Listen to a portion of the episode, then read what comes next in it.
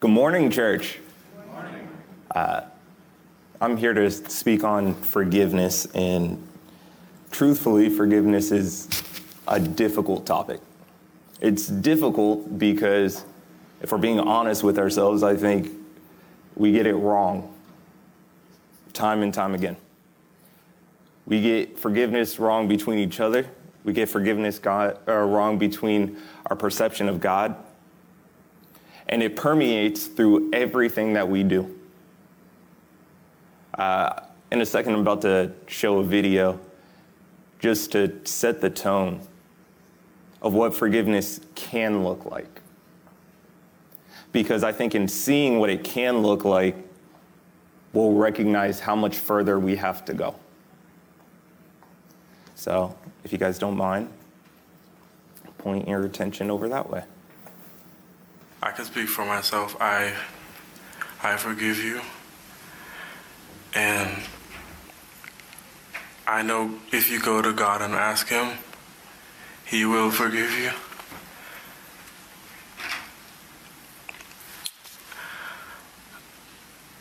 And I don't think anyone could say it.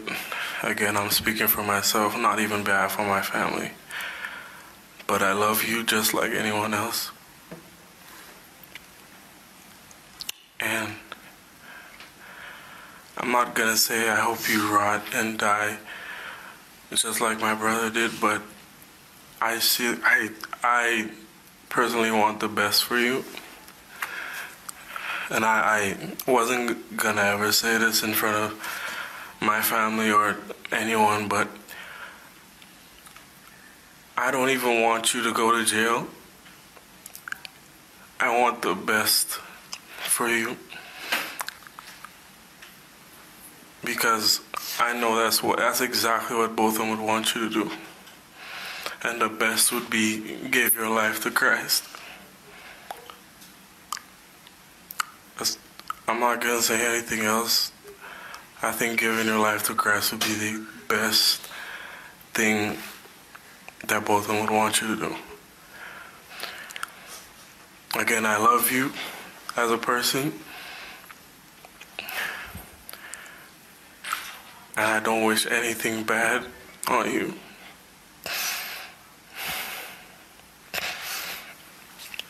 I don't know if this is possible, but can I give her a hug, please?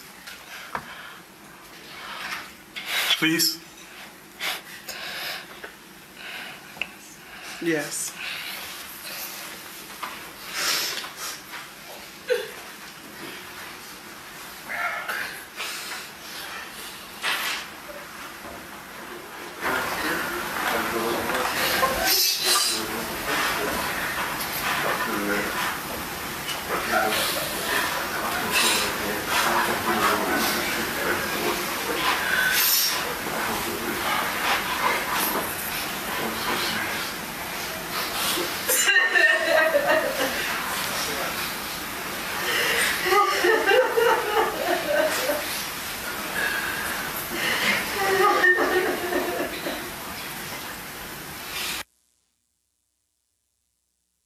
That moment, watching that, on some level, it makes us uncomfortable.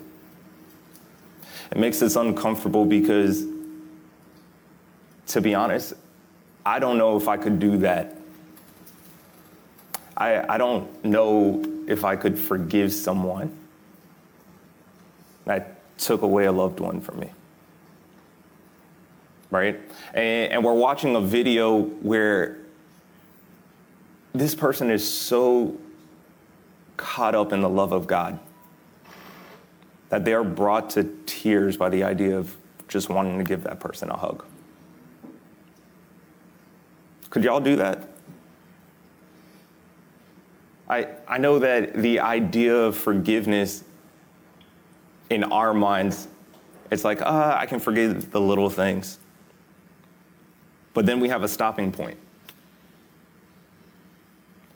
And that stopping point, especially as Christians, is the most heartbreaking thing to watch. Because God has no stopping point. And every time I watch that video, I'm reminded of that. But you see, we all have these false narratives of what forgiveness is. And as we go through this morning, we're going to talk about the things we get wrong in forgiveness. Because I think if we work together and we redefine forgiveness, it's better for you, it's better for me, but it's better for our community. And ultimately, it's better for the kingdom of God. If you guys don't mind, I'm going to pray again real quick because I need it. Dear Lord, God, you just continue to go and you transcend all pain. I just pray that as a church, as a people, we start to realize how much further we can go for one another. And as bridge builders, we don't just see a hole or a gap in the bridge and say that's far enough. But we keep going. That we understand that forgiveness is so much bigger. Lord, I just pray that you're with me during this time and you just empower me to speak your words, Lord. It's in your name we pray. Amen. So, here's the thing about forgiveness, and one of the things we get wrong every time, and I'm sure it's true for you, it's true for me, but ultimately we make it about ourselves. We say that, hey, you deserve to tell me what you did wrong. You have to come to me and say, I'm sorry. Or I'm justified in how I feel. I don't have to reach out. I don't have to continue past. It is your fault. It becomes about me, me, me. And as we do that, as we make it about ourselves, we're shifting something that is supposed to be a moment of reconciliation to just I. I don't know about you guys, but teamwork doesn't work if it's just you. And that's what a moment of forgiveness is. It is a moment between two people. So how does making it about yourself work? And I'm not saying that there isn't pain or heartache. There is that. But it's not just yours. It's never just yours. When I was 17 years old.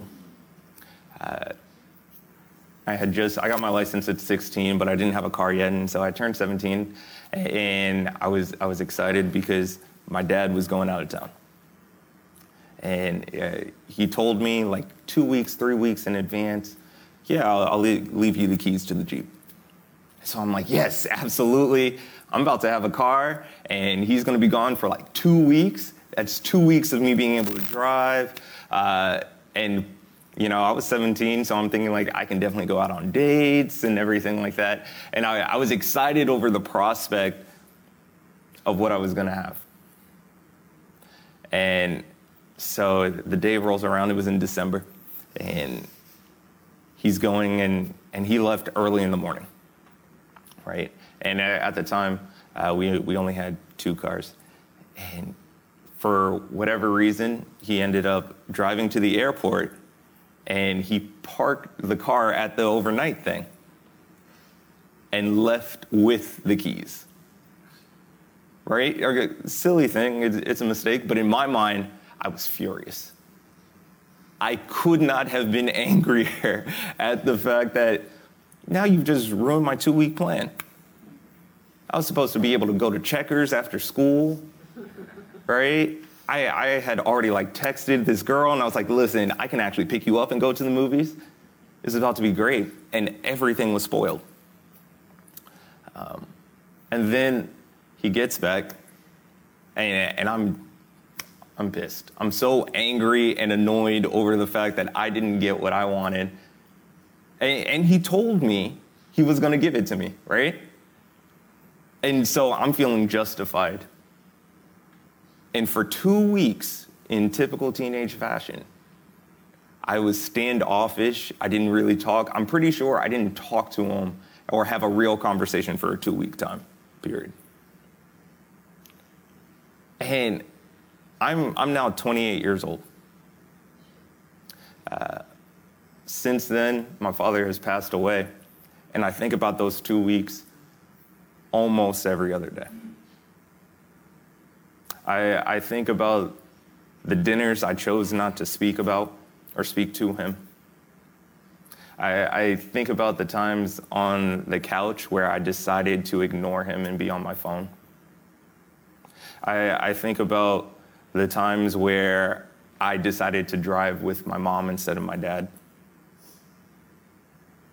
I think about every single missed opportunity because I thought I had a right to be mad. Now, I didn't know it back then, but as I've gotten older, I've come to realize during that whole time, and some of you guys know this, my dad was sick during the time. And as I started to learn more about the impacts of treatment and cancer and everything as I got older, it started to dawn on me that there was a lot going on and it was probably an honest mistake. I held a 2-week grudge that will go with me for the rest of my life because I was focused on the I in forgiveness.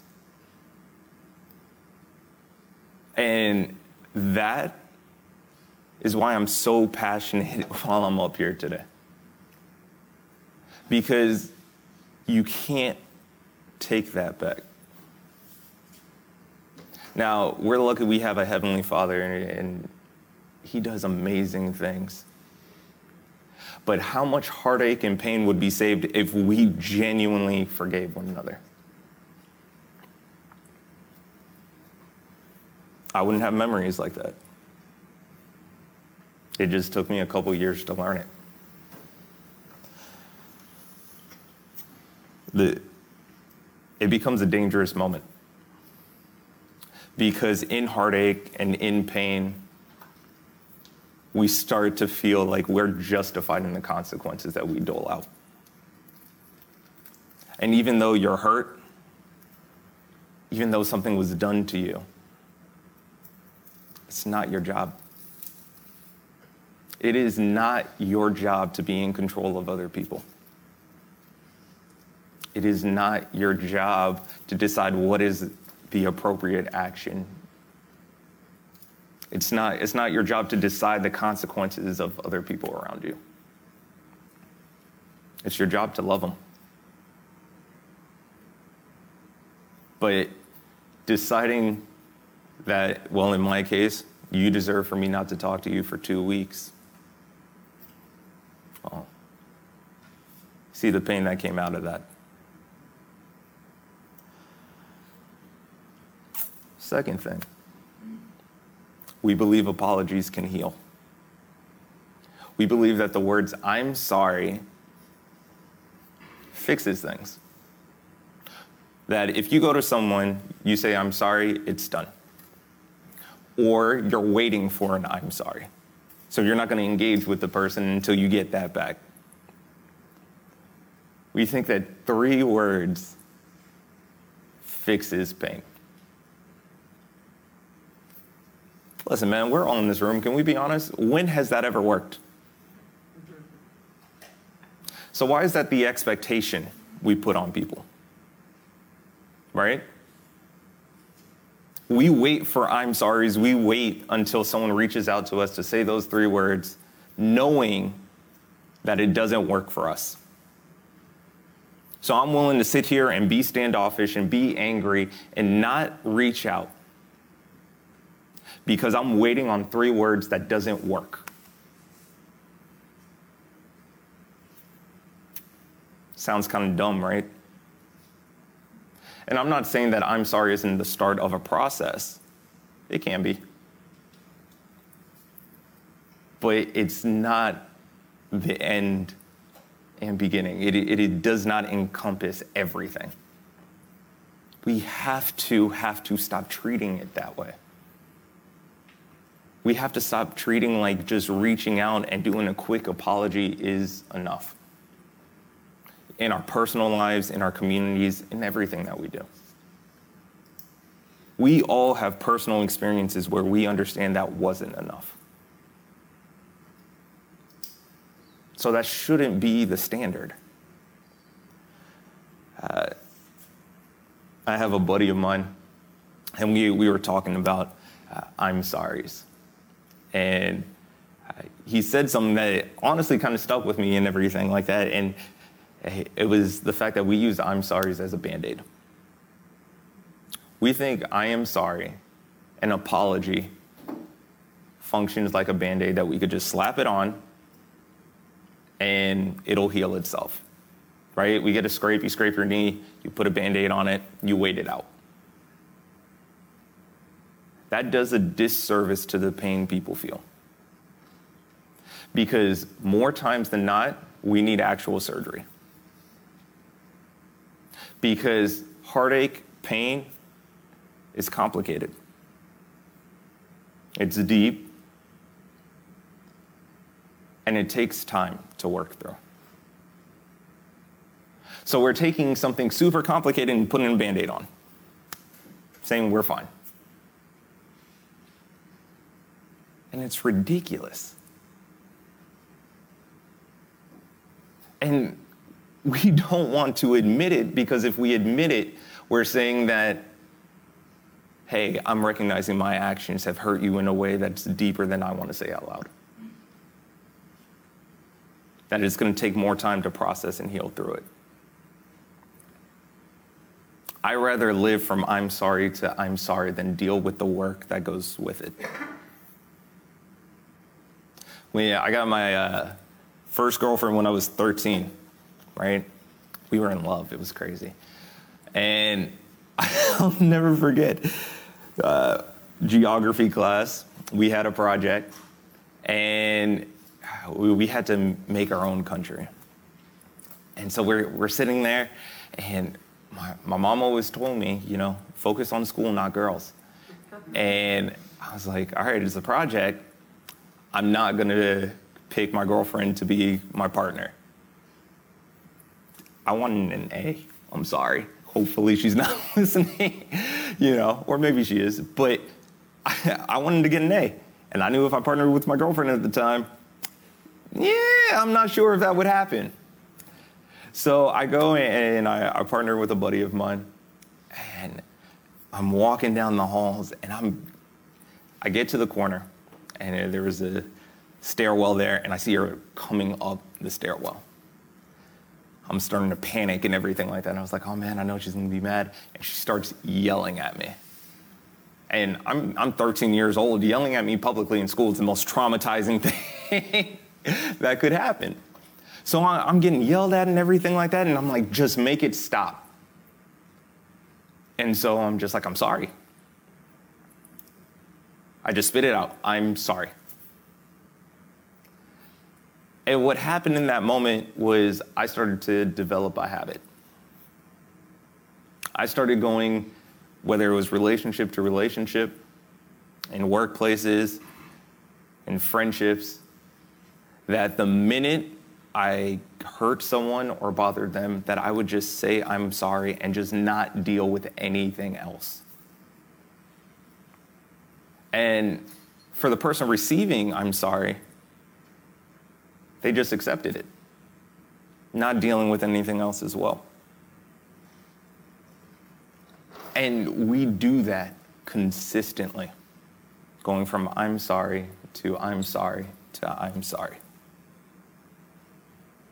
Over and over and over again. It doesn't get any better. Third thing. We have a moment when we say, the problem is too big. Each and every one of us, if I asked you and you closed your eyes, you know the one thing you're struggling with that you can either never apologize for or you'll never reach out to a person for. We have them.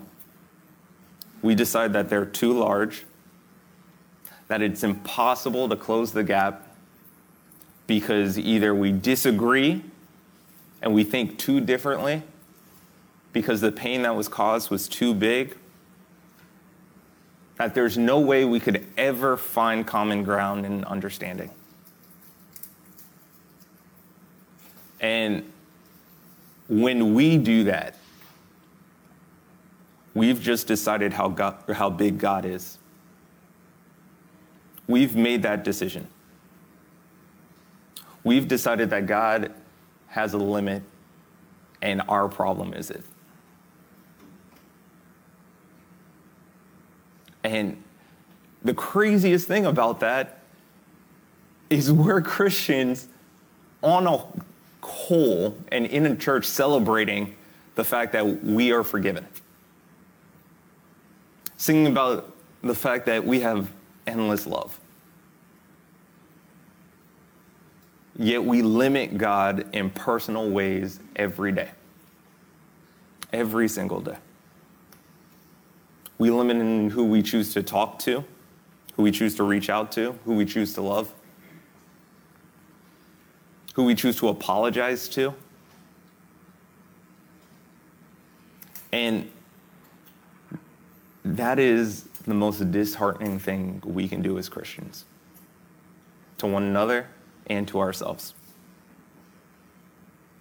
Because our whole faith is built upon the fact that God continued beyond what we were worth, beyond any limit. That's the whole premise for this thing right here. So why are we discounting that between each other? Why are we stopping?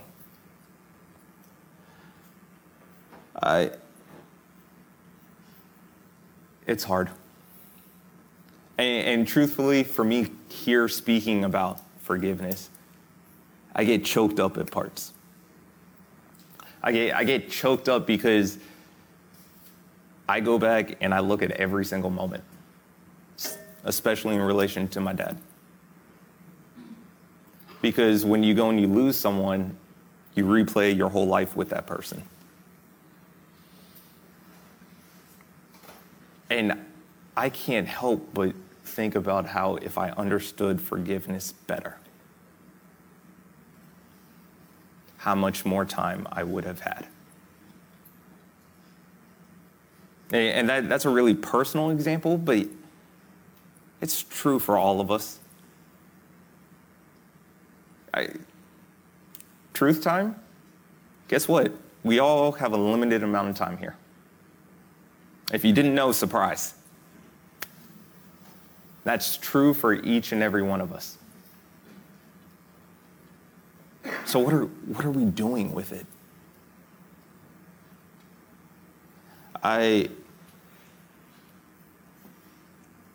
The other day, I got a phone call, and my mom calls me like all the time, and she calls me about tea, right?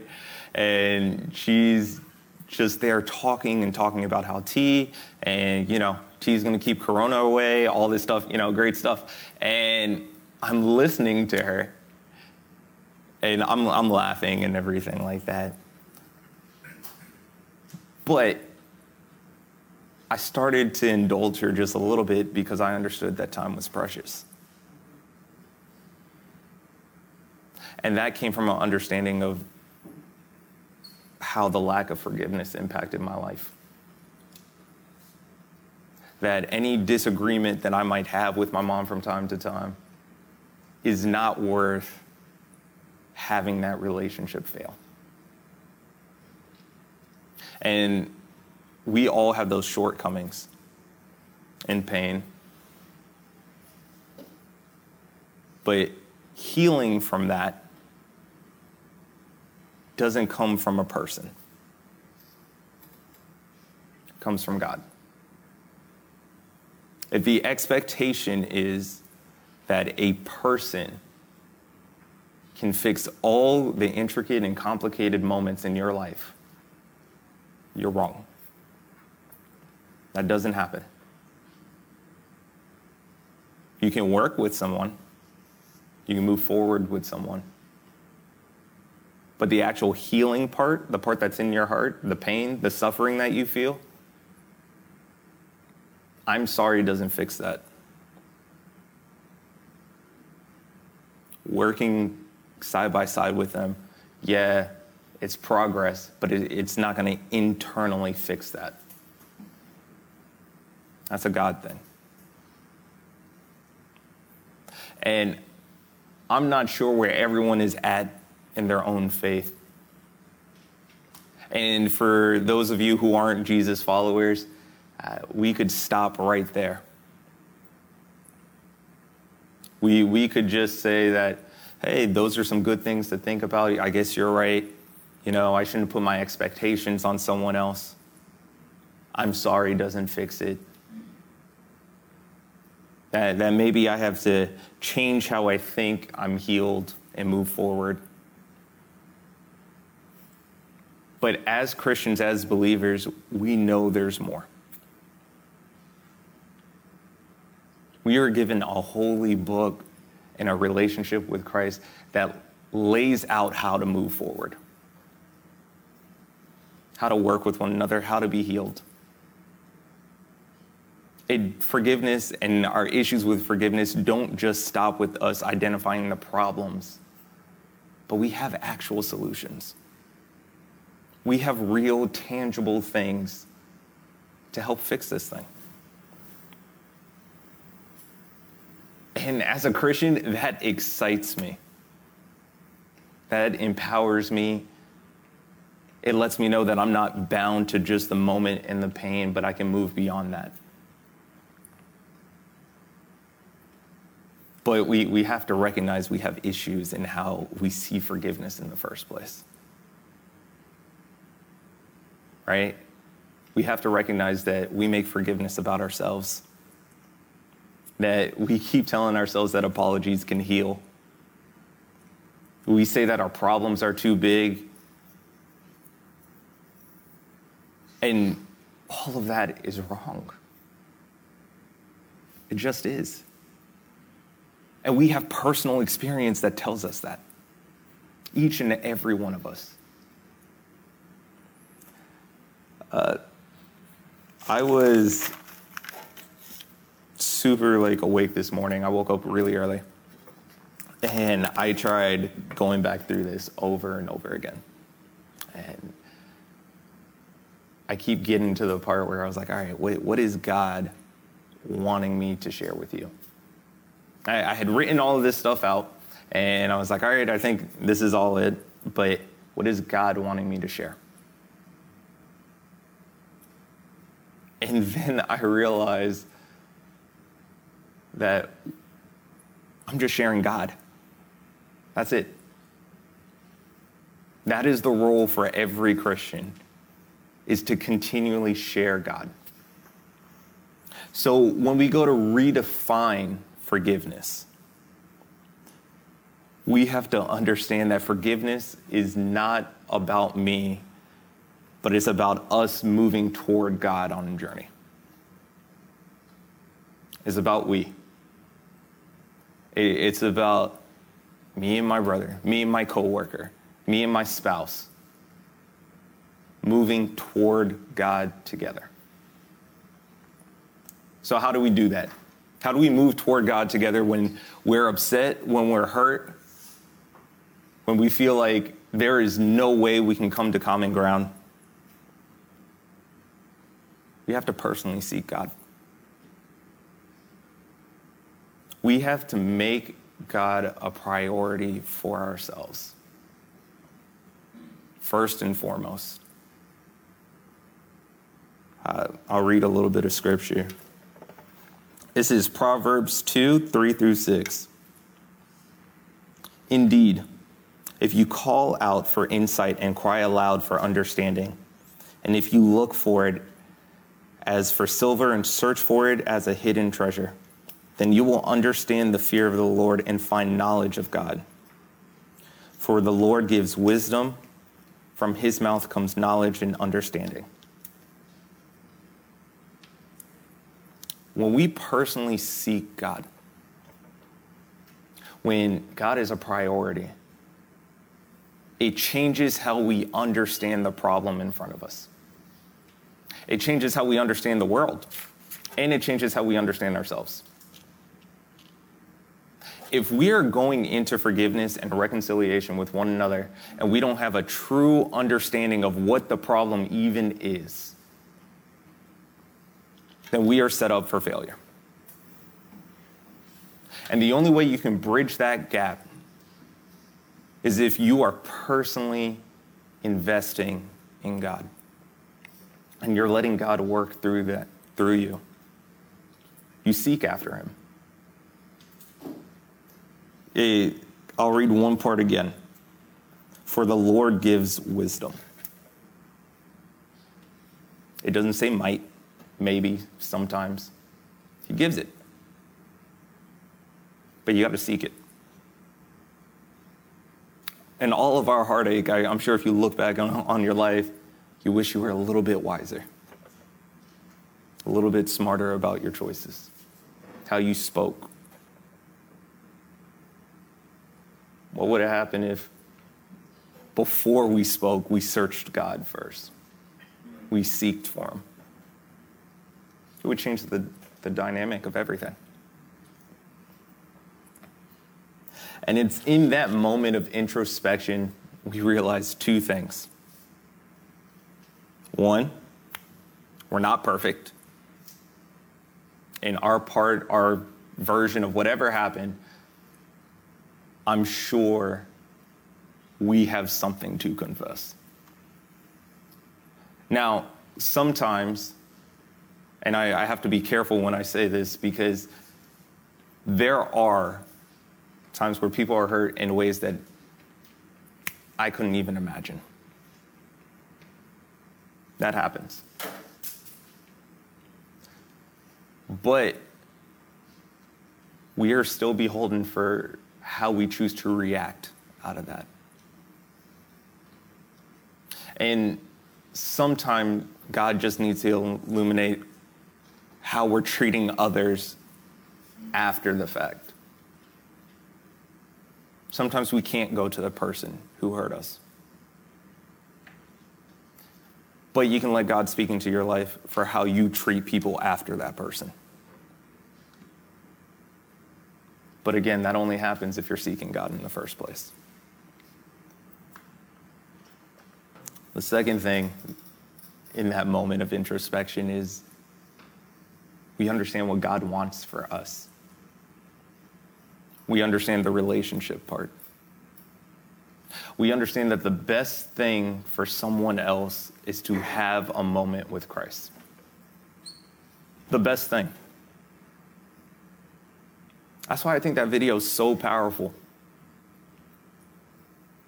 Because it recognizes that the best thing in this moment is for you to know God. Hey, it's not you saying I'm sorry. It's not us becoming best friends. It is an honest, true relationship with Christ. That is the best thing. And when we understand that is the best thing for not only ourselves, but those who have grieved us, it changes how you want to move forward. Because then it's not about them trying to fix you. It's about how can you get that person closer to God while you're blessed with the opportunity to be in their life. And that's a very, very different dynamic, and it's specific to Christians.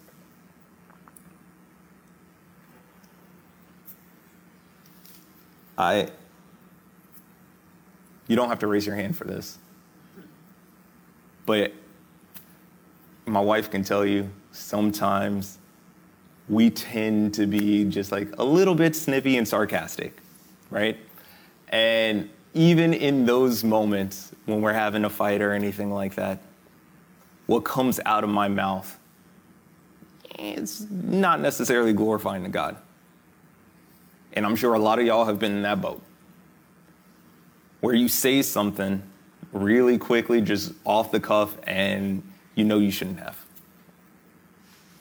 That you know ultimately what purpose did that serve? All it did was sow more division. And the reason I bring that up is because when we're talking about moving towards this journey with God and moving others towards it,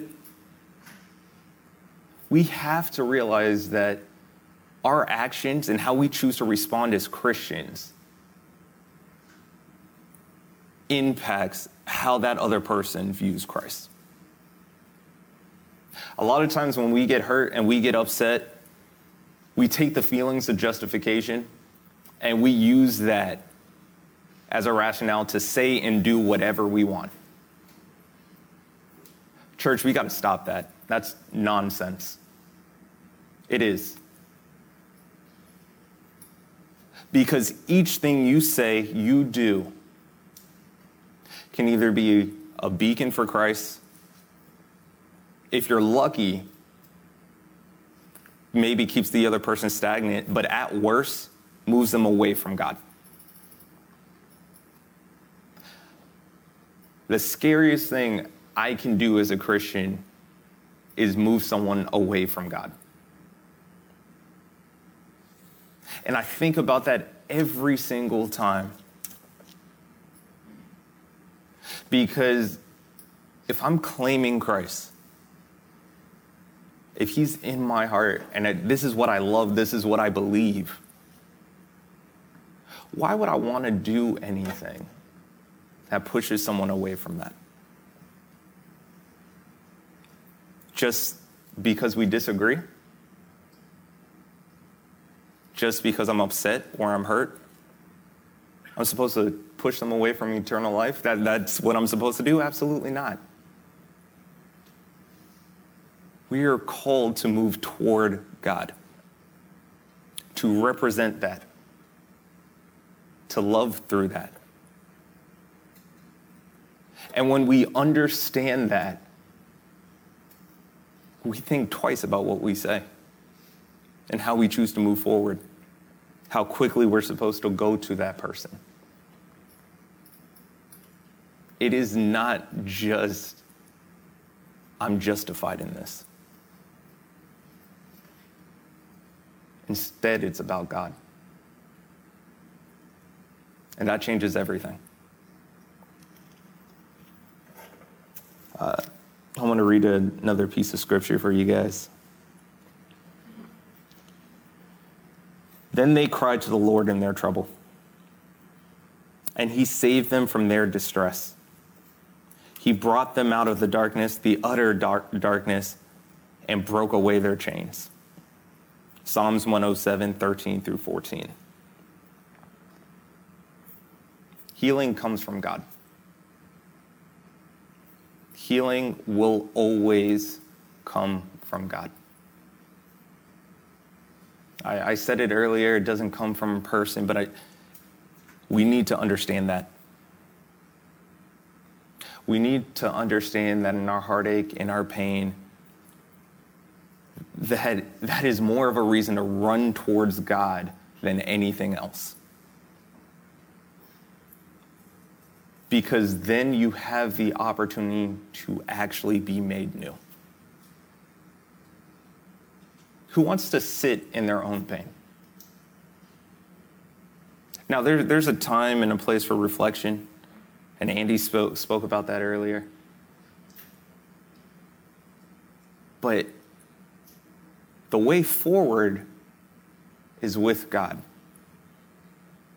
Healing comes from God. Healing comes from God in your marriage, with the fights with your kids, with your coworkers, in your communities. Right? When we're talking about all this race and reconciliation, we continually go back that we have to ultimately view each other as children of God.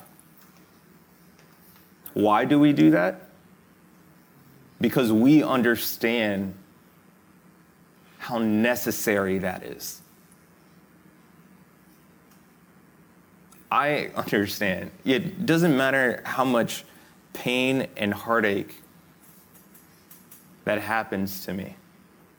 Listen, we could pass every law in the book in regards to race. That isn't going to take away memories.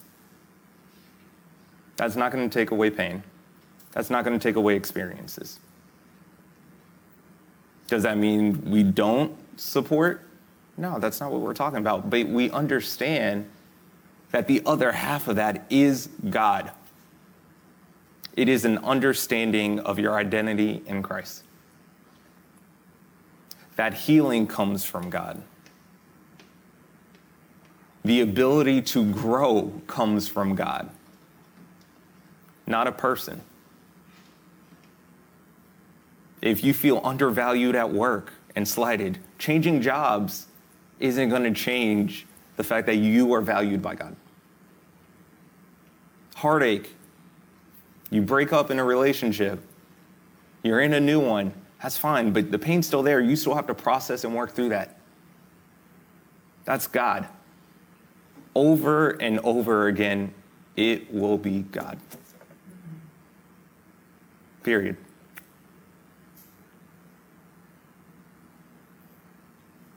Third thing, and final thing. God's grace is larger than all of it. Every single moment, every misgiving, every crime, God's grace is bigger. And as Christians, we need to live that out, but also express that to others. It is not our role to speak into the world what should be done to other individuals. It's not. It's our role to extend the grace of God. So are we doing that? Are we getting caught up in the weeds and trying to say, like, well, this is what should happen, this is what shouldn't? Because this is what's the situation, what's going on, this was deserved. Since when did Christ ever reach out and say what we deserved? When was that the point? So why is that the first thing out of our mouths? It shouldn't. At no point is our salvation dependent on what we've done. We need to begin to extend that to everyone else.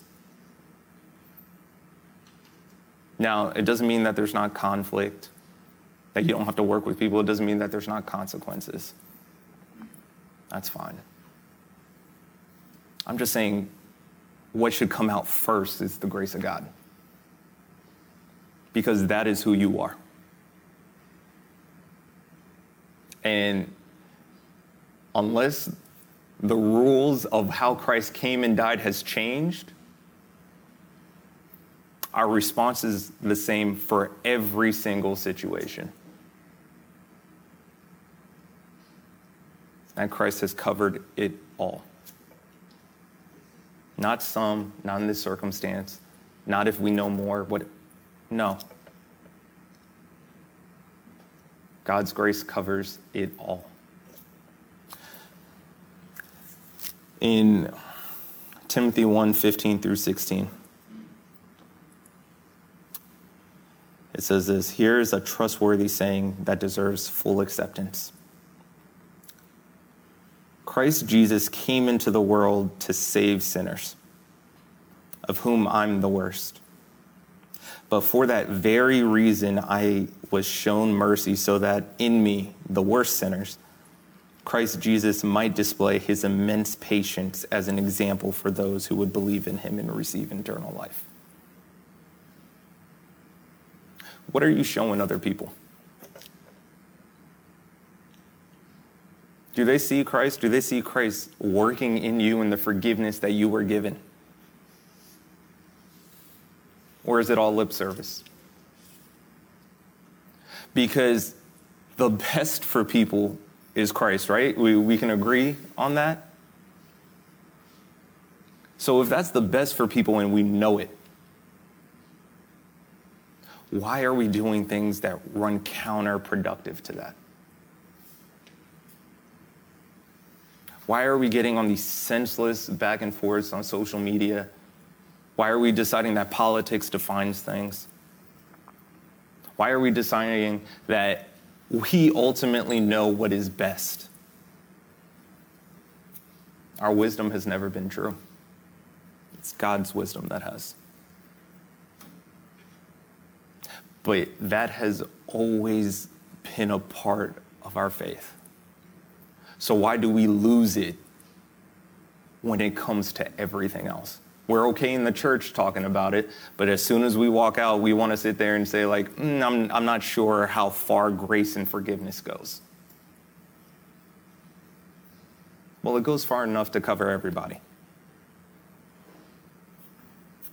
That's it. There comes a certain point in time where we have to decide as Christians that we are going to actually live that and say that to people. Are you willing to extend that to your neighbor, to your spouse, to someone who doesn't look like you? Is that the first thing that's going to come out of your mouth?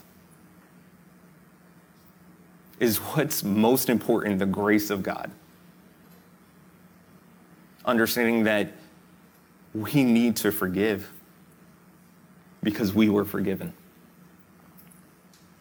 I challenge you to think of forgiveness in a different way. And in summary, I kind of wrote it out, and it's small, truncated. If you remember anything, just this. When we put it all together, we change forgiveness to a process where we seek to move towards God with one another, knowing that our wounds are only healed when we recognize the full spectrum of God's grace and love. I'll read it again. We seek to move towards God with others, knowing that our wounds are only healed when we recognize the full spectrum of God's grace and love. Forgiveness is not about you. It's not about me. It's about moving towards God with each other. And that is the most important thing. We need to come to a place as a church where that is on the forefront of everything that we do. In front of every communication, what we do, how we love, how we are out in our communities. You're not just representing yourself, but you're representing the kingdom of God. And you're representing God's grace. And for every non-believer that sees you, you're deciding how they view God's limits. And that's not our place. So I challenge you guys. Change how you think about forgiveness. Change how you respond, how you react to one another. That you don't have to wait to begin working through everything.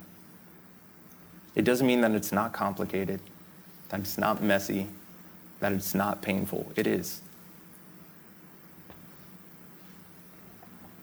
But why do you believe it's God's will to stay there? Let's pray. Dear Lord, you are so much bigger than the pain in this country.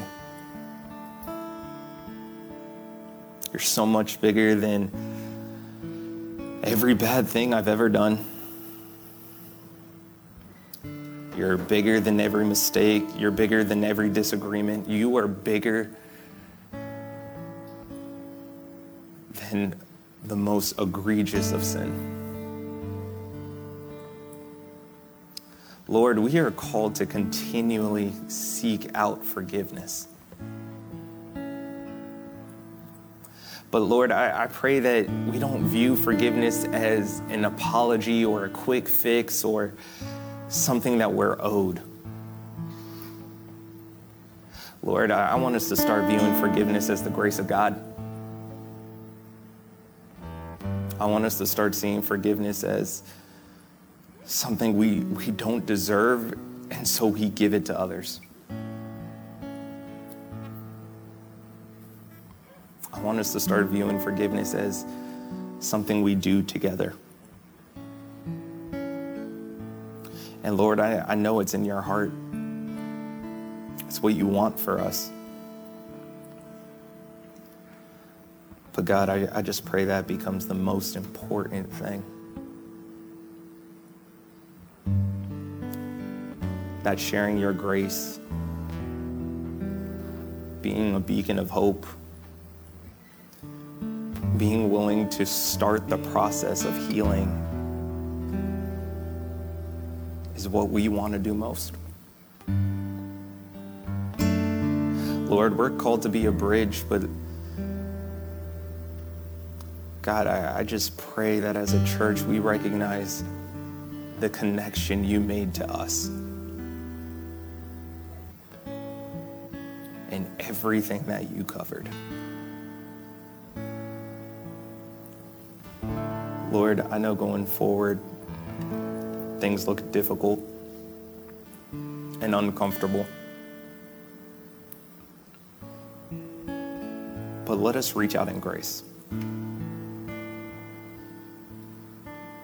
Let us show exactly what you've shown us every single day of our lives.